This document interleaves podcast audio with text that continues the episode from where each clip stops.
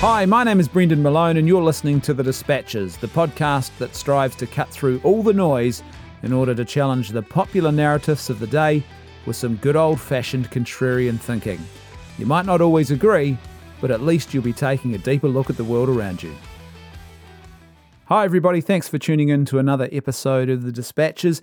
If you're enjoying this podcast, or perhaps you're new here and you haven't already done so, why not hit that little subscribe or follow button, whichever platform you're listening on right now? And also, if you like the content and you want to see more of it, then please consider supporting Left Foot Media at patreon.com forward slash left foot media for as little as $1 a month. That's all it takes to ensure that more of this great content keeps happening. Starting next week, we are going to have patron only episodes of this podcast. So, special episodes that are available only to our patrons.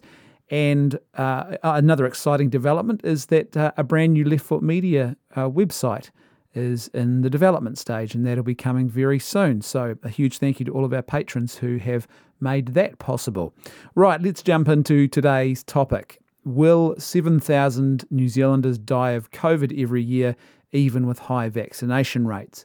Now, the reason I'm exploring this topic is, is actually not by choice. I had a completely different conversation planned for today, but then the 1 pm press conference in New Zealand happened yesterday, and the Prime Minister and Ashley Bloomfield and Shaun Hendy appeared together in that press, press conference, and Shaun Hendy presented his modelling, which claimed that even with a high vaccination rate in New Zealand, we would still face the likelihood of 7,000 deaths a year. And I want to talk about that and unpack that. Several of you actually asked me and said, Look, I'd love to hear your thoughts on this.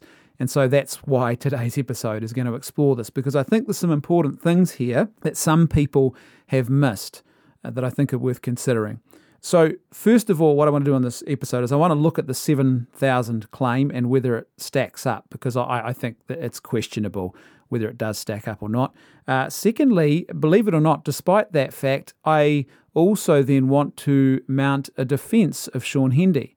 Um, because I think, despite the fact that I think the prediction is wrong, I think he's doing some things that are right and very prudent and very good and and I'll explain what that is. And I think it's worthy of, of defence actually.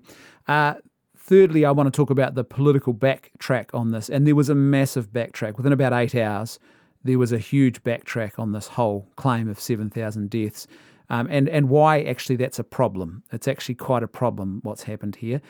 And finally, I want to finish with by highlighting what I think is probably the most important message of all in all of what's happened in, uh, as a result of yesterday, and and really what's been going on over the last couple of weeks. But but that most important message of all, I think, is largely being ignored. And it, it, even again yesterday was another opportunity to really say, well, what's the real root problem here? What are we doing to address it? That that, that just seems to go unanswered. And so that's I think where I want to land today, and I want to talk about um, yeah, what I think we're missing in all of this. So, first of all, let's look at the 7,000 deaths a year claim. And what I want to do is I want to read the article that came out on uh, stuff.co.nz last night where uh, Shaun Hendy's modelling and his prediction was critiqued quite harshly by uh, someone else, another expert. So let me read from the article. A COVID 19 modeller says the new official model predicting 7,000 deaths with a 75% vaccination rate doesn't pass the plausibility test. COVID 19 modeller Rodney Jones, who has also provided modelling and advice to the government, said real world experience in countries with reasonably high vaccination rates showed there was unlikely to be that many deaths, and the government didn't need to scare New Zealanders into getting vaccinated. The government released the modelling from Te uh, Punaha Matatini on Thursday showing how many various vaccination rates would protect New Zealand. Sorry, showing how much various vaccination rates would protect New Zealand. It suggested that even with a vaccination rate of 80% of those aged 5 or over, or 75% of the whole country, New Zealand could still see close to 7,000 deaths a year from COVID 19 and an overloaded healthcare system. That is 140 deaths a week. This is a quote now. Singapore has had 11 deaths with just under 80% vaccinated over the last month, Jones said. Singapore has a similar population to New Zealand. By the way, I saw another article published yesterday which indicated that in actual fact, uh, Singapore had 16 deaths last month, but even with that, I'll come back to that figure because I want to utilize it when I look at whether or not it seems like a legitimate suggestion. So I'm going to use the 16 number, which is higher, um, you know, just to be safer. Um, the article carries on. If you're going to use this model in this way, it should be peer reviewed by global experts. It's absolutely unconvincing. It really needs to be reworked. Now, I think these are valid critiques here. Uh, I th- yeah, I think it's absolutely right. If you're going to make these kind of kind of things, and and certainly if the government's going to trot this out, because what happened yesterday was the government made a very serious showing of this, and effectively uh, all but said this is you know um, uh, infallible data. It's it's you know with a certain there was a degree of certainty yesterday that this was the future that lay ahead for us. It, it certainly wasn't left up to chance. Or this is just one option. I'll talk more about that in a moment. Um, and then there was a big political backtrack of that, of course. But um, if you're going to do that, then they're absolutely, this is correct, I think, um, what Jones is saying here, that that there should actually be a, proper testing and checking of the modelling before you go trotting it out in this way. Now, here, here's where uh, Hendy responds in the article. Hendy responded to the criticisms by noting New Zealand was different to other nations and the deaths under his model wouldn't happen uniformly across the year. He also said the base model had been peer reviewed earlier in the year. Now, that's an interesting point to me, and I'm a layman. I don't understand that jargon, but it, if I'm interpreting it correctly, what he's saying is we had a, a previous methodology that we used for our modelling earlier this year, so quite conceivably well before Delta hit. Uh, and we're using that same methodology, but and and that methodology was peer reviewed. Okay, but but surely again, as a layman, if the situation on the ground changes and you have all these new factors in play, or you have different factors, different scenario, all these other things that are part of the mix, then surely you would need to get your this thing uh, peer reviewed again, if you like, before you go using it in this way. It, it seems to me that that like I said, I could be misunderstanding what he's saying here, but and and, and maybe I don't understand. Maybe maybe it is actually okay the base model to keep using like that, but it, it does seem like that that it, it needs a bit more scrutiny before you would start making this bold claim like was made yesterday. Uh, Hendy says this it does use New Zealand specific data on health outcomes. We will look like a country that can be, sorry, we look like a country that can be hit more because of our older population and Maori Pacifica population, Hendy said. So obviously that wouldn't apply to Singapore, um, but it would apply here. Hendy went on to say this there was considerable uncertainty about how much the Pfizer vaccine stopped the virus spreading rather than stopping making people sick, and changes to that could change the model seriously. There is lots of scope for that modelling to change. So even that's sort of interesting because yesterday there wasn't that kind of uncertainty presented. There was a bold, a much bolder declaration around all of this and what the predictions were. Yet even here now, uh, eight hours later, Hendy sort of saying, well, you know, there's scope for this to change, which again raises the question, why was it wheeled out yesterday the way it was and, and presented in sort of such an infallible way? So let's just have a look at the 7,000 claim before I, I mount a, a defence of, of of um, Shaun Hendy because I, I don't think everything about this is bad or wrong. And, and there's some things that are praiseworthy here. So, first of all, uh, what he's claiming is 7,000 deaths a year. That would be 135 deaths per week in New Zealand of COVID. It, it, that's pretty serious. And even if you account for other factors, then, uh, which by the way is one of the things that's praiseworthy here, that he's trying to actually specify um, and, and, and his modelling. But even if you account for other factors here, it seems that that still wouldn't um, put us wildly, uh, you know, miles and miles away from where Singapore is with a similar sort of population to us.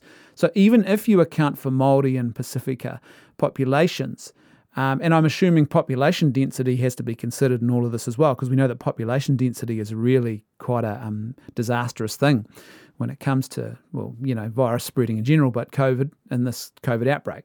So the, the thing, though, it seems to me, is that even if you account for those factors, would we really be as as bad as 7,000 deaths a year? And I'm just not convinced of that. Again, I'm a layman, but let, let me just do some of the basic maths here to sort of put this into perspective, let's say if we start from the, the Singapore has had 16 deaths this past month, and, and let's say that that um, we were New Zealand was actually when you factored in all those other things, New Zealand was going to be 10 times worse than Singapore would be. I'm not convinced it would be, but let's say that our death rate in our situation would be 10 times worse than Singapore's. So we had 160 deaths a month now that would still be only 1,920 deaths a year. That's about four times our annual influenza death rate. We have an average of 500 people who die every year in this country of influenza. And so that's about four times that amount. And it's 10 times worse than Singapore. That, though, is still uh, not even one third of the 7,000 deaths that this model is predicting. So let, let, let, let's go even worse. Let's say it's 20 times worse than Singapore, which would be, what, 320 deaths a month and 3,840 deaths a year. That's still now just touching the halfway point of what Shaun Hendy has, is claiming in his modelling. It, it, that doesn't seem to make sense to me. I, I can't understand why New Zealand would be 20 times let alone 10 times worse than Singapore in its outcomes. I mean, sure, even if you account for factors and say that we could, and I think there are some things here that could make us, uh, could put us at a disadvantaged position, would it be as bad as that? And even if you factor, even if you said, well, it was going to be 20 times worse, that's still only half of the total death toll of what is being predicted in this model. So it doesn't quite seem to add up here. And, and that's why I think that sort of peer review and expert scrutiny would be really essential here to ascertain that things are not being overinflated, that mistakes are not being made. I, one thing I discovered yesterday uh, morning that I didn't know until now is that um, Shaun Hendy is actually uh, a professor of physics. Uh, I always thought he was in the immunology space because he's quoted so often in the media and he is uh, often referred to um, as a colleague of Siouxsie Wiles, and he is uh, they're obviously at the same university, University of Auckland, and he is being used by the government as a as a sort of modeler in the space. But in actual fact, physics is his specialty. Now he's a very clever man by all accounts, and and very astute in that field. But I, I think it means that you know there should be an extra level of caution that would be required here that you know, that experts in the field of, you know, epidemiology and immunology and things like that would bring to the fore here and would bring to bear and, and help to actually ascertain that whether or not you're accounting for all the things you need to account for, that, it, you know, it's in other words, it's not just a pure mathematical model that you're doing, that you're actually factoring in the right figures and the right data and all that sort of stuff. Now, having said that, that the data does seem to be off, I want to now do something that might seem a little bit counterintuitive on this, and that is I want to actually mount a defence of Shaun Hendy because I think, despite the fact that it does seem to me instinctually that that number is just woefully, it's wildly inaccurate, it, it seems that he's actually doing something here instinctually that's correct. And there's a prudence to what he's doing. And what he's doing is he's saying a couple of things here. Number one, he's saying New Zealand has different factors. So he's saying you need to be prudent um, and not just compare yourself country to country. And by the way, that's been one of the great problems throughout this pandemic, certainly from a popular and a media perspective, has been this just this sort of brute force comparison, you know, between New Zealand, for example, where we are, but just between any country where people happen to live and other countries and their experience of COVID. And that's not a really helpful way of doing things at all. So, one country might have had a much better experience of COVID because of factors that are not present in your nation. So, uh, that's why comparing yourself to that nation is not necessarily going to give you the same outcome, and vice versa. Some nations have had really bad, and, and generally what I've seen as a general norm is it's been it's happened both ways, but more often in the media, you've seen the scaremongering around the worst case scenario countries and then comparing New Zealand to that and say this will happen here. But what that does is it's, it's just a raw brute force comparison that fails to actually take into account the specifics and the factors that, you know, and that each population and again, like population density is one of those things that seems to be a factor that that this is why it seems it can vary wildly from place to place. And there's lots of other factors as well that play into it. And so there's an instinct here that I think is good and correct that uh, in what Shaun Hendy is doing here. Here's the other thing that I think is really important. Let me quote again from the article. Hendy said there was considerable uncertainty about how much the Pfizer vaccine stopped the virus spreading rather than stopping ma- making people sick. And changes to that could change the model seriously. Now, that's interesting because this is, I think this is really, really important. What, what he's doing here is something that others are not doing. He's saying that the vaccine strategy is not a panacea, that these current vaccines are not a panacea, but a lot of people are talking about them as a panacea, as if they are the magic silver bullet that will just solve everything, as if they're foolproof and robust. And what's being forgotten, and I've seen this in a lot of media, on this, a lot of social commentary on social media, conversations with others, is people who don't seem to have realized or understood that like that point he's making here that in actual fact it seems that you can still transmit the virus even if you are vaccinated and fully vaccinated and that has profound implications for a whole lot of factors in fact next week i'm going to do an episode like I was going to do today, actually, but we'll do it next week now, where I'll talk about why this factor is actually an important one uh, and, and, and why it would make a forced vaccination campaign immoral. Um, and so, so he's actually acknowledging this. He's doing something that others are not doing. And I think that's really, really praiseworthy. Having said that, though, what we saw yesterday was just um, a massive political backtrack over a period of about eight hours. It went from the government putting on all this pomp and ceremony and, and, and putting this forward as, you know, this is the future that lies ahead unless you get vaccinated. And so there's definitely a scaremongering element in all of this. And we actually saw this. Um, it's not just the 7,000 total, but it's also some of the comments the Prime Minister made. Um, and she uh, talked about, for example, let, let me quote here if there is an unvaccinated person, Delta is very good at finding that person eventually, and then the next one, and then the next one, until it's quickly found a lot of people and potentially overwhelmed the health system. Of course, what's loaded in that statement, by the way, from the Prime Minister, is that, uh, again, the vaccines don't actually guarantee that you won't be transmitting because viruses don't just find people. This is not a virus that exists on surfaces and it doesn't lurk uh, hanging around in the park just looking for people and, and, and going, oh, are you vaccinated? Are you not vaccinated? What it does is it transmits itself from person to person, and then someone in the chain happens to be unvaccinated. So, in other words, you know, being vaccinated again, it's not the great panacea, but there's a there's a certain, you know, you better get vaccinated if you want to be safe. Then she then followed that up immediately after that statement by saying this. Now, if you're someone who has been vaccinated, you might think that doesn't matter, but it does. Children can't be vaccinated. It will reach them. We've seen it reach them in this outbreak.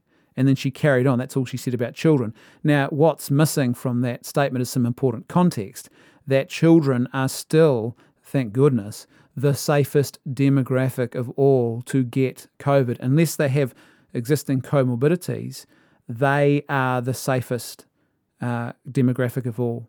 And what happens is for children is they the general norm is for the overwhelming majority is they get like the symptoms of a mild cold and they get over it very quickly and their low COVID rates. We talked about this in a previous previous episode. Their long, sorry, their long COVID rates are very very low, um, and so th- this this this was definitely a piece of um, you know kabuki political theatre, if you like, some scaremongering around children you know, it's it's a very powerful tool. A lot of parents out there, and a lot of them are frightened by that. And it seems to me there's no doubt that the the PR planners have have decided that in their propaganda messaging around this, that they will definitely keep hitting that point about children.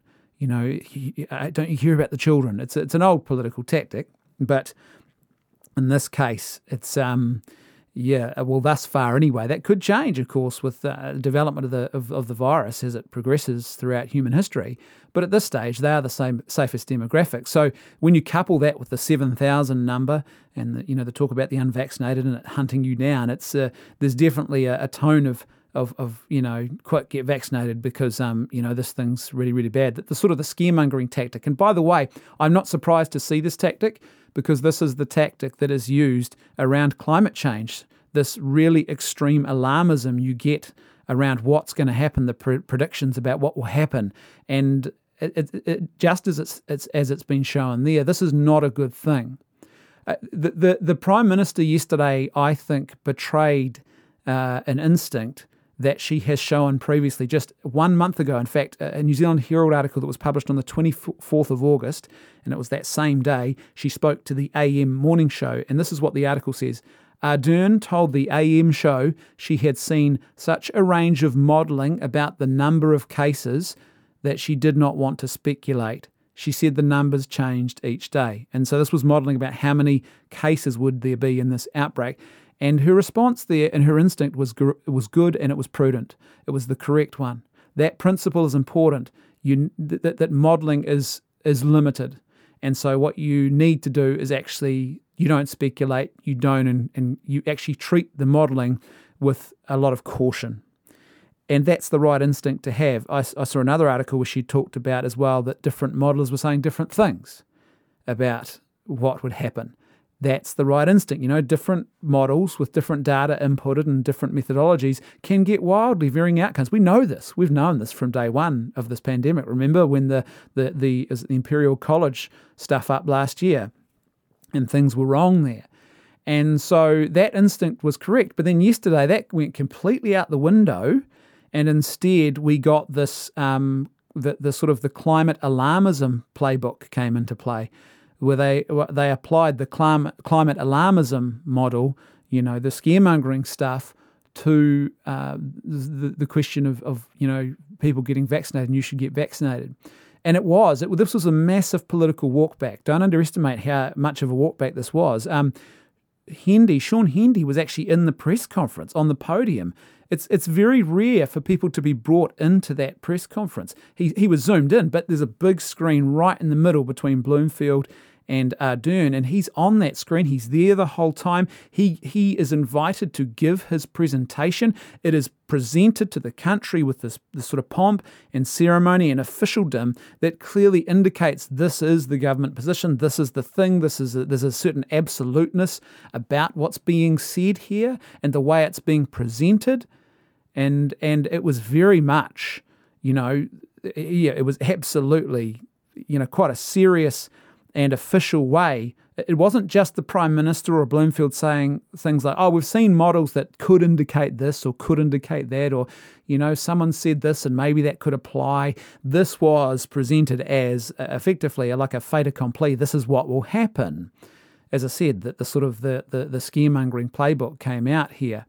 But then eight hours later, as you saw in this article, that was walked back completely. Let, let, let, me quote to you what the Prime Minister said in this article last night that was published when she was asked. Prime Minister Jacinda Ardern said she would use modelling as one of the tools for the health response, but would also be looking at the experience of other countries. And she's quoted here These are tools and pieces of information that help inform our decision, but it's not a matter of this is the singular pathway and here's the inevitable outcome. Ardern said. Well, that's not how this was presented yesterday. Last night she's saying the correct thing, uh, which actually means yesterday's press conference should have never happened with that modelling presented like that. It just shouldn't have happened.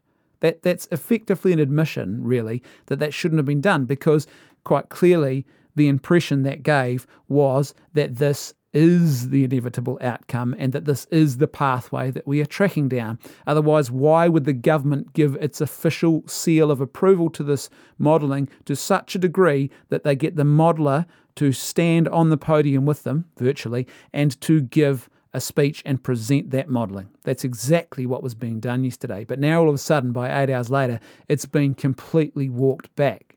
Now, this is a problem because politicized scaremongering is a recipe for disaster. If you want a population to actually listen to what you're saying and buy into it and get on board with it, politicized scaremongering is a recipe for disaster. Especially in times like this, credibility matters a lot. And if you cry wolf and people look at you crying wolf, then what's going to happen? They're going to go, well, this is the this is the boy or the girl, this is the government that cried wolf.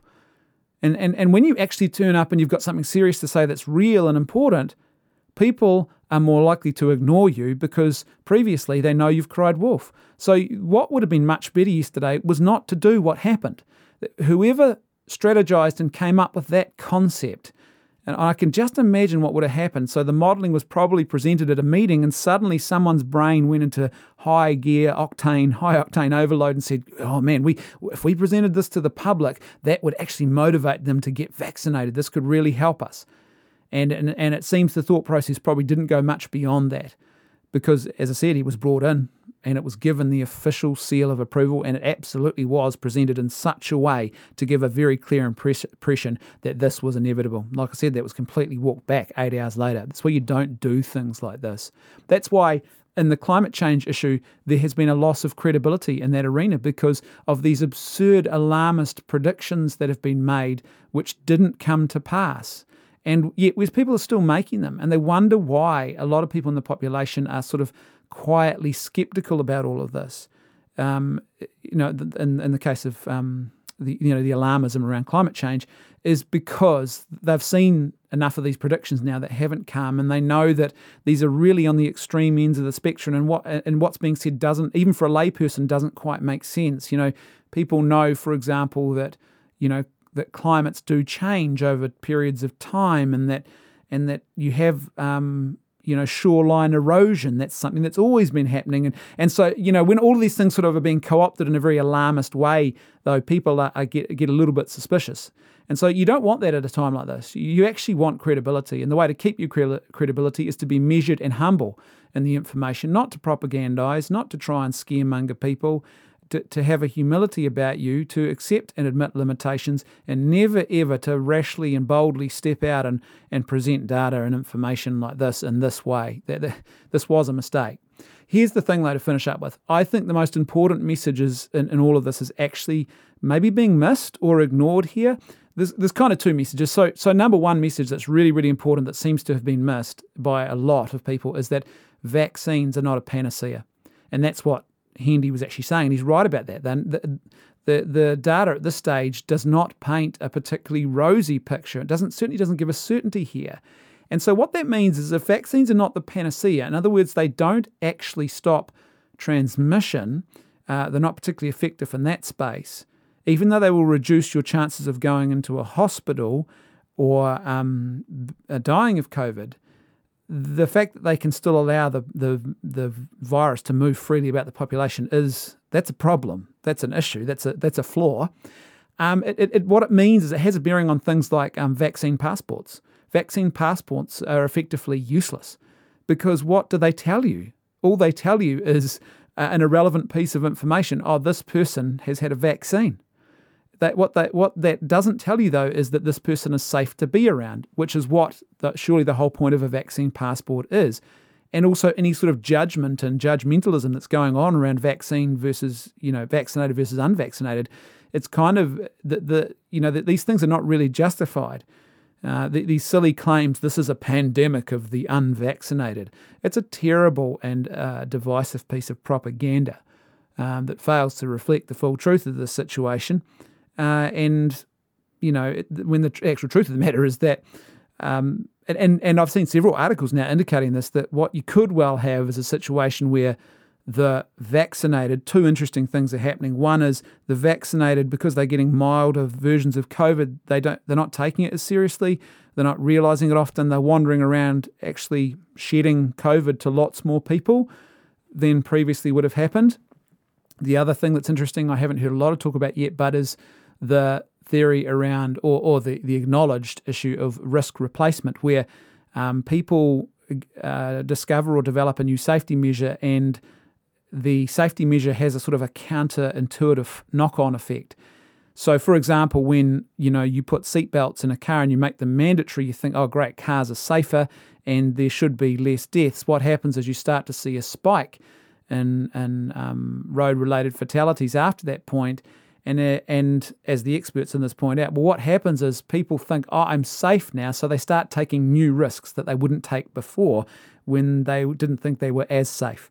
And so you're you actually get you know fatalities and problems that happen because people are overestimating uh, the level of protection that something is giving to them, and so it's quite conceivable that you've you get people uh, once you get a um, vaccination and and probably also higher rates of vaccination, people possibly start taking more risks that they wouldn't have previously taken, and they start getting a bit looser with some of the things that can actually help here. Uh, and so that creates a situation where things spread a little bit easier. Um, but yeah, so that's point number one. Uh, point number two is this, and this is the really important one for me, is and we've heard this with other things that have been that have come to the fore over the last uh, couple of days and couple of weeks, is that the real root issue here and the thing that desperately needs attention and addressing, but which is not happening, is we need to fix the healthcare system. We actually need better strategies here for endemic COVID. Our government has all but admitted it's now endemic here, but they, they don't seem to have moved particularly quickly. So, so, for example, we need better MIQ strategies. This whole thing of MIQs in the middle of cities, in your in your biggest cities, right in the middle of the city, it was always a bad idea, and and that that should have been addressed long ago the whole notion of you know utilizing airfields and sports fields and race courses and and the the plan I saw at one point of of um, using um, camper vans, which obviously initially weren't being used in lockdowns anyway, but using camper vans um, as you know space them out and and and you, you put people in those and and they're away from the main population. I mean, we always understood this. My ancestors arrived on a boat called the Woodlark, and that boat because it had um, was it yellow fever, scarlet fever. That the the boat had to be put into quarantine when it arrived in New Zealand. They kept the people on the boat away from the main population. Uh, here in Canterbury, we have. Um, uh, was it? Uh, I was going to say Ripapa Island. I think it's Quail Island. Um, is the one the, the right one. We've got a couple of islands, but uh, Quail Island, which um, was a quarantine facility. People would come into Lyttelton on the boats. That's the quarantine facility. You don't bring them onto the mainland. So things like that. Um, more and better rapid testing technologies. Where are they? Where are they? That that that help a lot. Early intervention therapies. Um, obviously, some of that's improved, but it's sort of it's hard to gauge. I mean, and maybe I could be wrong about this, but it sort of it doesn't quite feel like that's been given the high prioritization that it should have been. There's sort of a fixation with lockdowns and vaccines, but well, what about it? We start fixating on things like you know actual therapeutics that take the hard edge off COVID, so that you know, when people get it, for the vast majority, it just becomes a, a cold or a flu that you can get over without the hard edge and the danger associated with it. But most important of all is that we need to better equip our healthcare system for endemic COVID. It's it's just astounding to me that that we're not we don't seem to be actually really honing in on that point. Our ICU capacity is now worse than what it was last year. That's, that's such a pivotal thing in all of this. The notion of COVID only hospitals was being talked about. Uh, th- these are the sorts of things that it seems we need to actually fixate on, but we're not. And, and yesterday, that to me that seems to be a key message out of this from yesterday, but it just it seems largely ignored. And you know, I think of what, what was going on just a couple of months ago with Andrew Little in a standoff with the nurses and not giving them just and appropriate pay rises. Uh, to, this is this is the same government that was doing this just a couple of months ago, and now there's a realization again when we desperately need the nurses and the healthcare system and the doctors. Oh, then all of a sudden we'll start talking about them as being our heroes, and we talk them up. But again, where is the actual concrete, practical solutions and and um, addressing of this problem around fixing the deficiencies in the healthcare system? Now, I'm not a utopianist, so I know you're never going to get a perfect healthcare system, and there's never going to be a utopian version of that. But there's certainly things that need to be addressed, and some good, smart, sharp thinking brought to play here to say, okay, Well, we, we need to start directing funding in this direction, and we need to start directing some smart minds in this direction and learning from overseas experience about what we could do in New Zealand to actually better equip and prepare our people in the healthcare sector for this. That seems to be the most important and pressing issue right now, as far as I'm concerned, and yet it doesn't really seem to be getting much airplay at all. Thanks for tuning in. I hope you've enjoyed this episode. As I said, please, if you're not already a subscriber, whatever platform you're listening on, make sure that you hit that subscribe button before you depart. Thanks for tuning in. I'll see you next time on the Dispatches.